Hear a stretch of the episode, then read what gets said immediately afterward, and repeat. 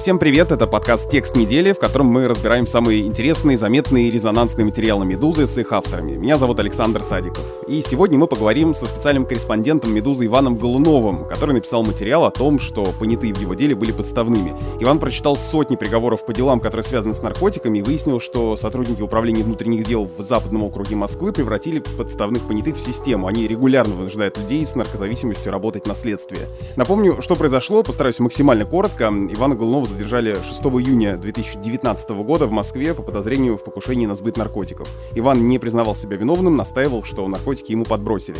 После масштабной общественной кампании 11 июня уголовное преследование прекратили. Полицейских, которые участвовали в задержании, уволили и обвинили в фабрикации материалов уголовного дела и в незаконном хранении наркотиков. В октябре этого года, 28 октября, начался суд над этими полицейскими. Это пятеро бывших сотрудников УВД по Западному административному округу. Это Игорь Лиховец и его бывшие подчиненные Роман Феофанов, Денис Коновалов, Максим Умедбаев и Акбар Сергалиев. Рассмотрение дела по существу в открытом режиме начнется в Мосгорсуде 11 ноября.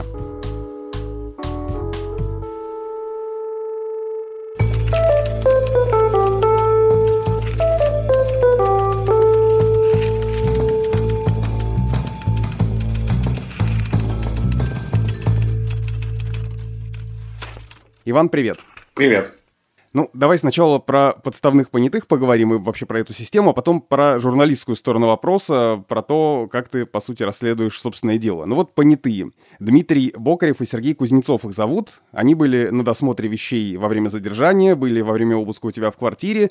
И, как я понял, понятыми в таких случаях обычно становятся какие-то прохожие, свидетели, там, поправь, если я ошибаюсь. Ну, и мы тут понимаем, что эти понятые конкретные, Бокарев и Кузнецов, не просто так проходили мимо. Вот в какой момент ты начал подозревать, что они знакомы с полицейскими?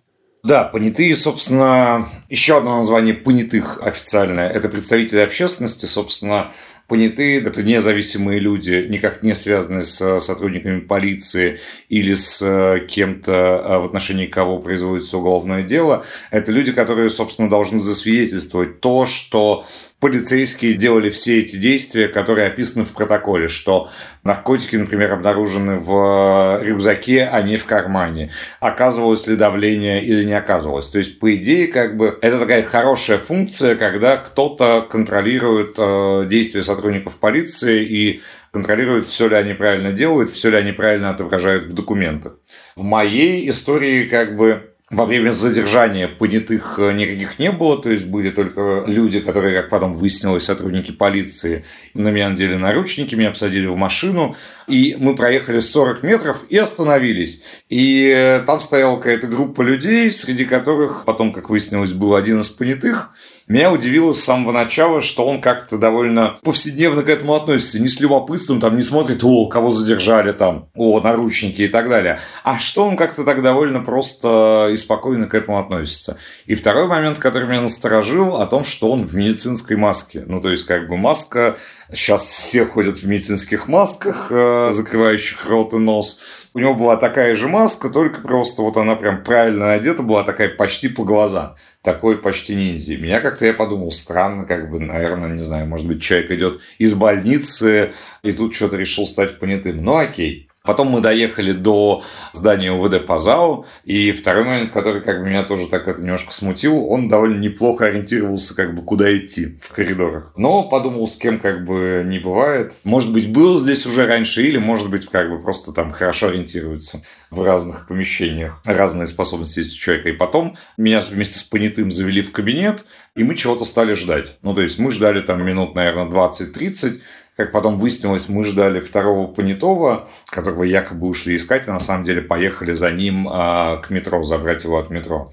И тут произошел какой-то странный момент, когда начальник отделения по борьбе с героином Игорь Лиховец зашел в кабинет и, собственно, посмотрел на Понятого, сказал «Привет, Серега, ты что, болеешь, что ли?» И я такой удивился, как бы, откуда это мы знаем. Ну, то есть, как бы, я говорю, а вы знакомы? На что Лиховец как-то так сразу испугался, стал говорить, не, не, нет, я просто увидел, что у человека маска, подумал, что, как бы, наверное, может быть, э, что-то с ним случилось. Я говорю, а имя-то вы откуда знаете? Он говорит, имя, имя, имя я в документах прочитал. Хотя не могу гарантировать этот момент, но, по-моему, все документы как бы были в кабинете, и он их не видел. Ну, может быть, каким-то другим образом он узнал имя. Потом появился второй понятой. Второй понятой уже был как бы похож вот на человека, который как бы никогда в этом не участвовал. И так вот он немножко с удивлением все это стал воспринимать. И на следующий день у меня была очная ставка с вторым понятым. Я уже понимал, что, скорее всего, как бы понятые знакомые сотрудников полиции. Но мне было интересно, как бы вот на очной ставке, как бы глядя в глаза, сможет ли человек сказать, что это не черное, это белое. Сначала он что-то такое начал говорить, но потом я стал задавать уточняющие вопросы, и как-то я вот понял, что ему уже как-то довольно сложно врать, и он там начал как-то там, не знаю, как сказали сотрудники полиции, протекать на самом деле, как бы сейчас я понимаю, что это не суперсущественные вещи, но для меня они были важные. Там, типа место, где были обнаружены наркотики. Потому что наркотики были как бы обнаружены, открываешь рюкзак, там лежат книжки, и сразу на книжке сверху а, первым делом лежит, э, собственно, пакетик с э, каким-то веществом, которое впоследствии как бы стало известно, что это наркотики. Мне казалось, как бы, что так хранить наркотики довольно странно. Рюкзак большой, у него много потайных карманов, как бы логичней это хранить не сразу сверху большого отделения, а в каком-нибудь маленьком кармашке. По крайней мере, это не рассыпалось бы. Собственно, такие у меня взаимоотношения с понятыми. Потом я надеялся, что у нас будет очная ставка со вторым понятым Сергеем Кузнецовым, но ее так и не случилось. Ну, оба этих понятых — это, как выяснилось, такие профессиональные понятые. Ну, потому что они же за это еще и деньги от полицейских получали. Как это все было организовано? Ну, то есть вот кого-то э, задержали или планируют задержать, да, и полицейские звонят этим знакомым понятым, говорят, вот есть дело, вот тебе 2000 рублей, срочно приезжай. Смотри, второй понятой Дмитрий Бокарев, который появился позже, который ездил встречать в метро, который все с интересом воспринимал, он утверждает, что он в УВД Пазау был первый раз понятым. Он говорит, что раньше давным-давно он был понятым э, в Нижнем Новгороде, там в университете, там изымали что-то компьютер, и вот его попросили поучаствовать. Но вот по наркотическим статьям он утверждает, что он первый раз был понятым. И сначала, когда э, развивались все эти события, коллеги с телеканала «Дождь», Маша Борзунова и Владимир Роминский нашли Понятого, нашли его профайл в соцсетях и обнаружили, что он учился в одно и то же время в одном и том же университете с одним из оперативников наркоконтроля, который меня задерживал, с Акбаром Сергалиевым. Журналисты договорились о встрече с э, Дмитрием Бокаревым, задали ему этот вопрос, но он немножко смутился, сказал, что нет, нет, это совпадение, он никого не знает. Но потом впоследствии и он сам признался, и дальше это там э, стало видно из результатов биллинга, что он действительно знаком с Акбаром Сергалиевым, они там вместе работали в студенческом лагере в охране, потом, когда Бокрев переезжал в Москву, он останавливался в квартире у Сергалиева, и тут э, как раз случилось мое дело – как утверждается, собственно, попросили найти каких-нибудь таких понятых, похожих на обычных. Вот. И тогда вот Акбар Сергалиев вспомнил о Дмитрии Бокреве и его позвал. С э, Сергеем Кузнецовым, молодым человеком, работающим слесарем Мосводостока, это организация, которая занимается ливневой канализацией в Москве, теми самыми ливневками, которые топят каждое лето из-за якобы аномальных тропических дождей. И дальше мы можем записать еще целый подкаст про ливневки. Да, про ливневки. Про ливневки намного, намного мне проще говорить, а, нежели чем про уголовные дела, с которыми я, честно говоря, раньше не сталкивался ни в виде исследователя этой темы, ни в виде подозреваемого или потерпевшего. Вот. И, собственно, Кузнецов, он как минимум четыре раза участвовал участвовал в задержаниях, которые проводил наркоконтроль УВД Пазао. Предыдущее задержание передо мной у него было буквально за два дня. Там была проверочная закупка э, наркотических средств, и вот он там тоже выступал понятым. На такого рода мероприятие его, собственно, звал еще один сотрудник наркоконтроля Егор Фарманин, который раньше работал участковым в районе Марина, где живет э, Сергей Кузнецов, он из многодетной семьи. Один из его братьев был судим за угон. Он был приговорен к условному сроку, а это значит, что ты ну, как бы этот поднадзорный элемент, как бы ты должен ходить отмечаться в уголовно-исполнительную инспекцию каждый месяц, за тобой должен наблюдать участковый, и там, если, условно говоря, на тебя поступают какие-то жалобы участковому, то участковый должен с ними внимательно разбираться, и если жалобы имеют под собой основание, что там, условно говоря, человек продолжает заниматься тем же, то тогда, собственно, условный срок э, становится реальным. Вот, ну то есть как бы человек под условным сроком, он, хочется сказать грубо говоря, но не особо грубо здесь э, говорить, он в принципе находится в зависимости от э, участкового полиции или от э, каких-то других полицейских, потому что одна жалоба на человека, что мы подозреваем, что он продолжает свой неправильный образ жизни. И тогда суд имеет основания для пересмотра дела и вынести решение, что вот мы ошиблись, наверное, условный срок это было неправильно, там отправляем его в колонию. И, как позже стал рассказывать уже Кузнецов, он это упоминал, с Егором Формайным, сотрудником наркоконтроля, он познакомился вот именно когда тот навещал его брата в качестве участкового ОВД Мариинский парк. Ну, то есть и эти понятые Бокарев, Кузнецов и другие истории, которые ты в своем материале рассказываешь, ведь люди становятся этими, ну, так называемыми штатными понятыми не потому, что они хотят там денег заработать, да, дело же не в деньгах здесь, а в том, что у полицейских есть крючок, которым они могут их удерживать, если я верно понял. Понятые говорят, что это там полторы-две тысячи рублей им заплатили. На самом деле, насколько я понимаю, как бы обычно платят э, в таких ситуациях чуть больше. Но с другой стороны, да, действительно, здесь не, не столько важен вопрос денег, здесь скорее важен вопрос хороших отношений с сотрудниками полиции. Но я к тому, что вот, допустим, отказаться они же не могли, ну, пум-пум-пум-пум-пум, тут нужно знать весь контекст, э, потому что там мы не знаем доподлинно мотивации того же самого Дмитрия Бокрева. Он туда шел за деньги, он туда шел э, помочь другу, он туда шел потому, что ему было интересно, или он туда шел почему-то еще. Потому что, как, э, собственно, эта информация есть в материалах моего уголовного дела, там есть расшифровка разговора еще одного сотрудника, одного из руководителей наркоконтроля УВД по залу, с женой Игоря Лиховца, и они там обсуждают, ну вот как же так, э, задерживать человека с наркотиками, причем подозревая в сбытии, и тут же как бы их использовать как понятых. Это довольно странная штука, но такая штука есть, как бы это вот у нас на сленге наркоконтроля называется «пить героин». Это как раз фраза, которая вынесена в заголовок материала. Да, это фраза, которая вынесена в заголовок материала. Это фраза Ивана Берестеня, еще одного сотрудника наркоконтроля УВД Пазао. Но до конца не очень понятно из этой фразы, как бы речь идет о конкретных понятых в моем деле, либо же речь идет о как бы общей практике, которая применялась в, э, в этом отделе наркоконтроля. Насколько я изучил, собственно, образ жизни и так далее людей, которые выступали понятыми в моем деле, к ним не было вроде никаких вопросов у наркоконтроля. Может быть, я чего-то не знаю, не исключаю этого момента.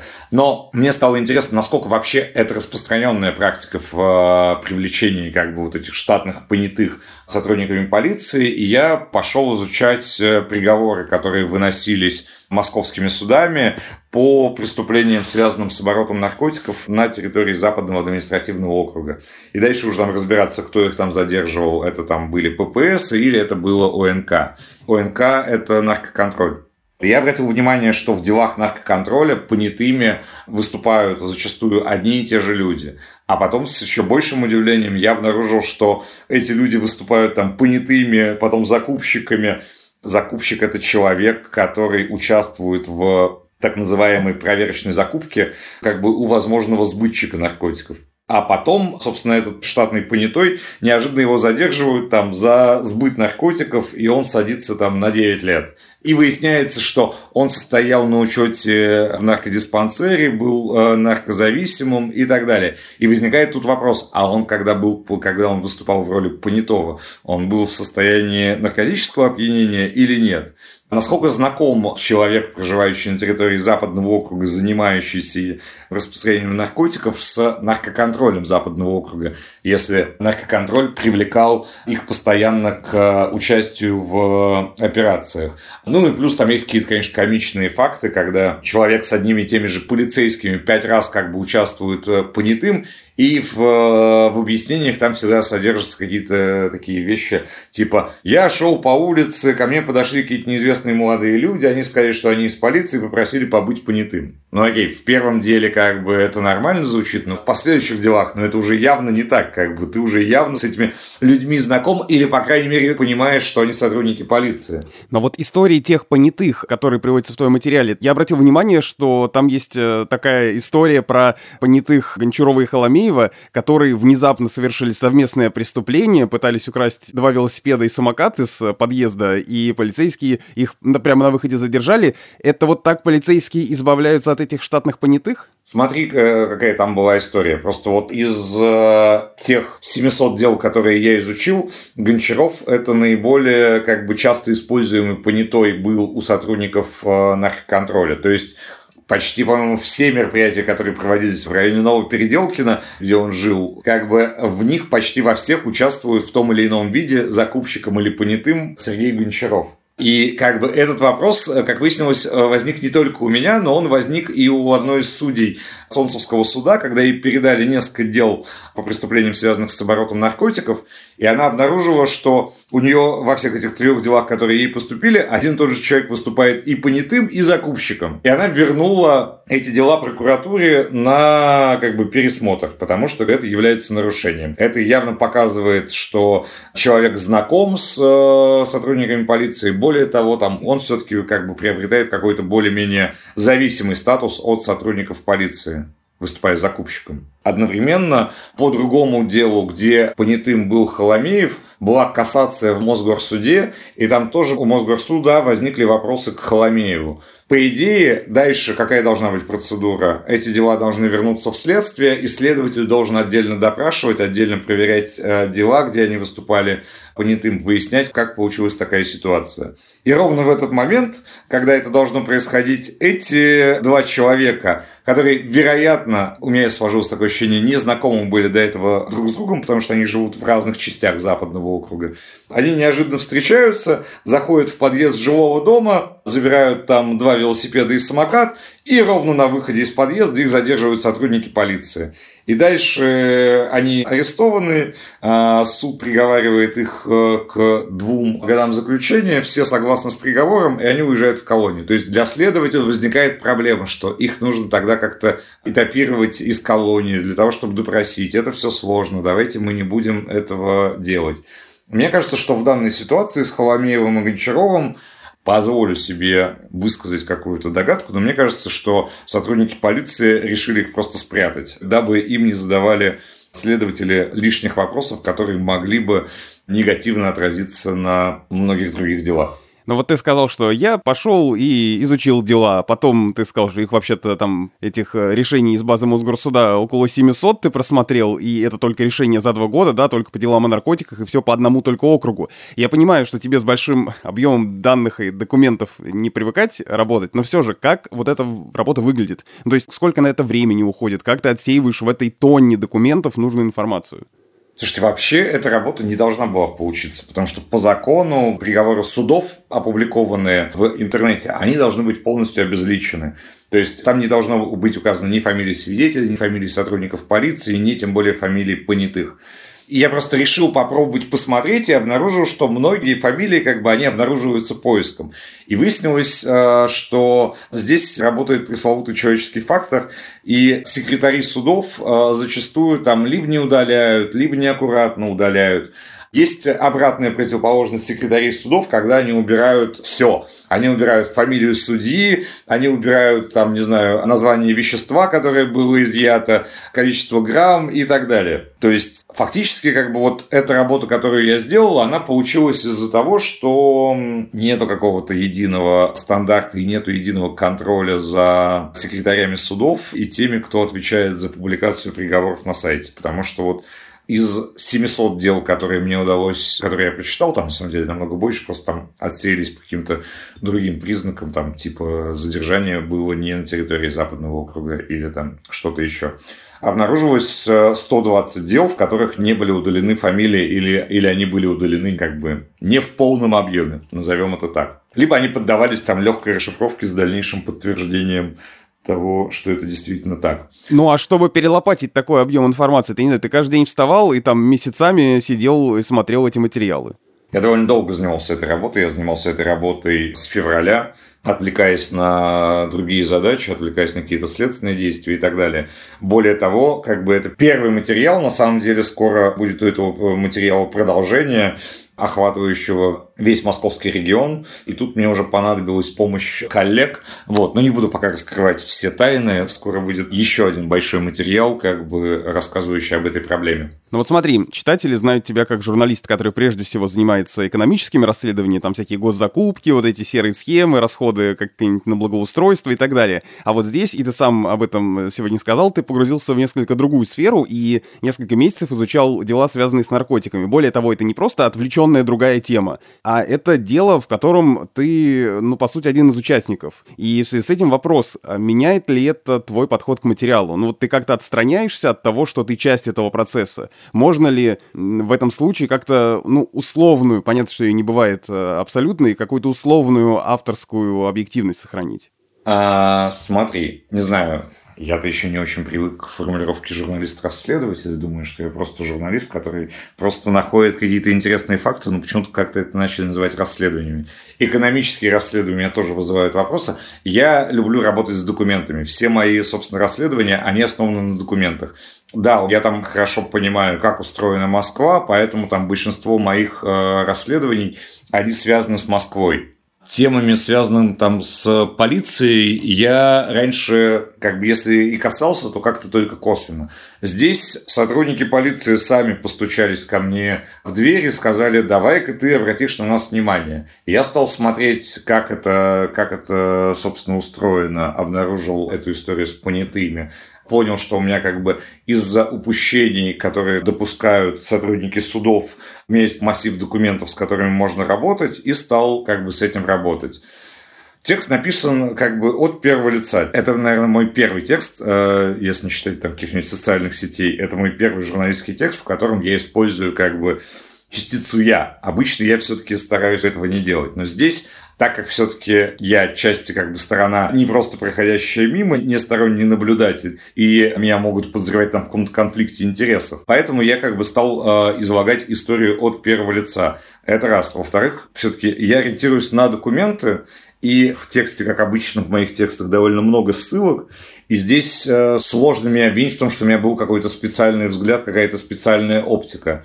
У меня есть как бы четкие параметры, уголовные дела, связанные с наркотиками на территории Западного округа. Дальше я выступаю просто как робот, а, потому что не умею программировать, поэтому я вот сам выступаю как робот, просто смотрю, как бы тут совпадает фамилия, тут совпадает фамилия, тут совпадает фамилия. Остальные как бы установочные данные, персональные данные этих людей совпадают, значит, это один и тот же человек. Я рассказываю, показываю эту историю, даю все ссылки на все дела, которые упоминаются, все могут проверить, э, действительно ли там в этом деле упомянута эта фамилия или нет. То есть здесь это как бы чисто техническая работа. Я здесь не высказываю какого-то своего мнения, я здесь не пользуюсь каким-то там этим определенным взглядом. Меня интересуют только вот э, те пять сотрудников, которые являются фигурантами моего дела. Конечно, они меня интересовали в первую очередь, но тем не менее мой основной как бы вектор был на сотрудников вообще наркоконтроля Западного административного округа. Если бы это было как-то более проще сделать, как-то технологизировать, я бы, конечно, взял всю Москву, чтобы посмотреть, как бы, насколько распространена эта практика. Но вся Москва, это уже, собственно, мы делали сейчас с коллегами выгрузку, это было 56 тысяч уголовных дел, я бы просто это не смог прочитать физически, либо находился где-то только в начале пути. Но все-таки, каково тебе писать о тех, кто тебя задерживал, там, кто участвовал в событиях июня 2019 года? Вот заставляет ли тебя это как-то, я не знаю, заново переживать то время, или ты как-то абстрагируешься? Ну вот я помню интервью твое Катерине Гордеевой, которое выходило в этом году, и ты там говорил, я нашел эту цитату, стараюсь туда не возвращаться, мне приходится возвращаться по велению следствия, но желания нет. Но работа над такими материалами, как этот, да, про подставных понятых, которые мы сегодня обсуждаем, разве это не возвращает тебя туда? Ну, у меня нет особого желания возвращаться в те дни, но здесь как бы все-таки работа немножко про другое. Мне важно понять принцип, как работает наркоконтроль, как работали конкретно эти сотрудники, потому что когда эти конкретные сотрудники говорят, извини, вот у нас такого никогда не было, и тут возникло какое-то недоразумение, и мы вообще тут ни при чем, отчасти в чем состояла моя мотивация. Мне хотелось понять, как бы посмотреть на дела этих сотрудников, которые были до этого. Собственно, как они были устроены. И когда мне кто-то там говорит, что вот, как бы у нас такой вот эксцесс с тобой произошел, а вообще у нас все хорошо, и я тут же вспоминаю, как бы, что там в одном из приговоров этот сотрудник упоминался как человек, угрожающий подозреваемому, что если вот он сейчас не сознается и не подпишет там явку с повинной, то тогда они арестуют и его жену, а ребенок, соответственно, отправится в детский дом. И я такой думаю, ну, может, не только со мной недоразумение. Может, как-то просто как бы это было немножко странно устроено. То есть вот тут мне важно для себя тоже понять опыт работы этих сотрудников, опыт работы наркоконтроля в частности. Но вот опять же, очень много мифов на тему, связанных с наркопреступлениями когда вот э, была история со мной, ну, и я часто слышал, когда там э, были какие-то истории, связанные с наркотиками, я часто слышал такое распространенное заблуждение о том, что «А, да все же кричат, что им подбросили, тра-та-та». Я сейчас посмотрел приговоры, и, собственно, на суде утверждают, что им подбросили там, я не помню точную цифру, меньше процента от э, всех дел, когда люди на суде говорят, что им подбросили наркотики. То есть, как бы, это распространенное заблуждение. Плюс, как бы мне, как человеку, как э, человек, который интересуется городским хозяйством, мне было интересно, что ж так много-то надписей э, «Соль Микс», с адресами телеграм-каналов. И отчасти вот изучив все эти приговоры, например, я с удивлением понял, что ну вот, все эти проверочные закупки, проверочные закупки нужны с целью установления сбытчиков.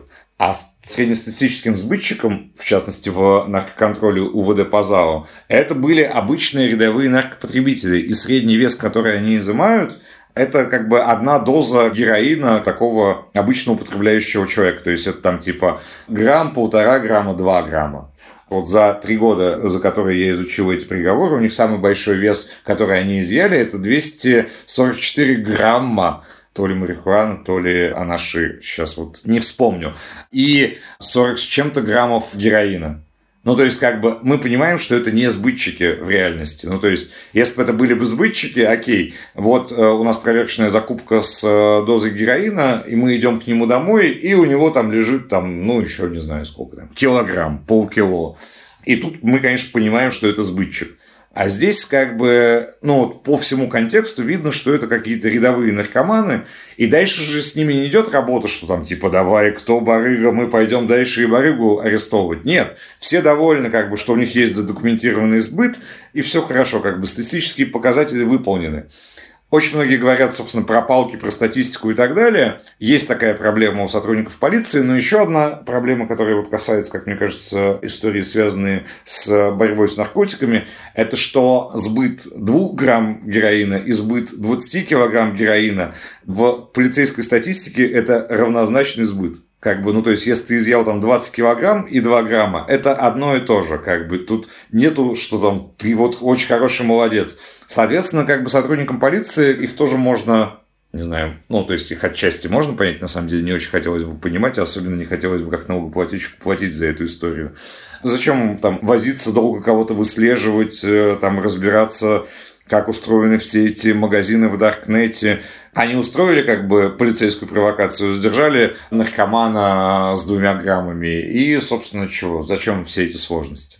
То есть для меня эта работа была интересна тем, чтобы понять и узнать, как вообще строится эта система борьбы с наркотиками. И я, конечно, понимаю, что она строится крайне неэффективно, потому что, ну, по моим ощущениям и по всем этим надписям в подъездах, которые у нас есть, основной канал распространения – это, наверное, какие-то закладки, то есть тайники, в которых оставляют наркотики, и нет никакого личного контакта. И для тайников же у нас нет проверочных закупок. Проверочные закупки – это вот для тех, кто передает из рук в руки. А какой процент э, наркотиков передается из рук в руки, мне кажется, очень незначительный, и это какие-то скорее маргинальные случаи, как бы вот с давно хорошо употребляющими наркоманами, которые уже как-то это более-менее спокойно к этому всему относятся.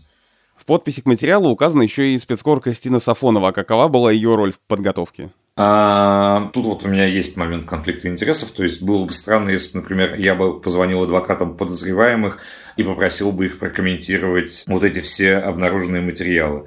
Поэтому, собственно, как бы это делала Кристина для того, чтобы спросить их позицию по этому вопросу, и как бы там Кристина как незаинтересованное лицо, она явно может изложить позицию так, как они скажут. То есть она явно не будет с ними спорить там, а вот в материалах дела написано там то-то и то-то.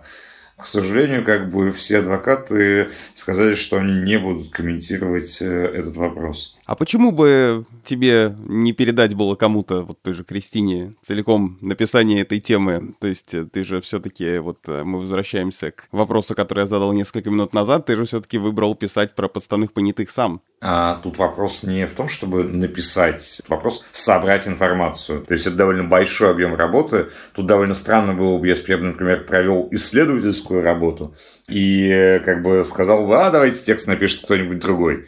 Ну, то есть если ты что-то хочешь сфальсифицировать, то это как раз скорее должно происходить в вопросе исследовательской работы, когда ты можешь что-то там вычеркнуть, удалить, а вот давайте мы это не заметим и так далее.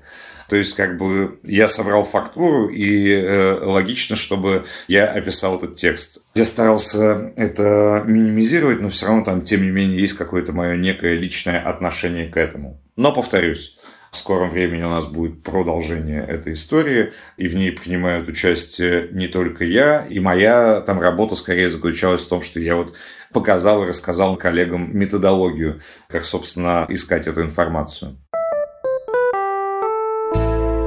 Это был подкаст «Текст недели», в котором мы обсуждаем самые интересные, заметные, резонансные материалы «Медузы». Подписывайтесь на нас, мы есть на всех стриминговых сервисах, в Apple Podcast, Google Podcast, на Яндекс Музыке, в Букмейте, а еще на Кастбоксе, в приложении Overcast, в общем, практически везде, где вы слушаете подкасты, вы можете найти «Текст недели». Ну и кроме того, подписывайтесь и слушайте другие наши подкасты, например, подкаст о сериалах и кино «Чего бы посмотреть», второй сезон которого стартовал 30 октября. Гость первого выпуска — актриса сериала «Чики» Варвара Шмыкова, так что обязательно послушайте и этот эпизод тоже. Пишите нам письма на почту подкаст собакамедуза.io.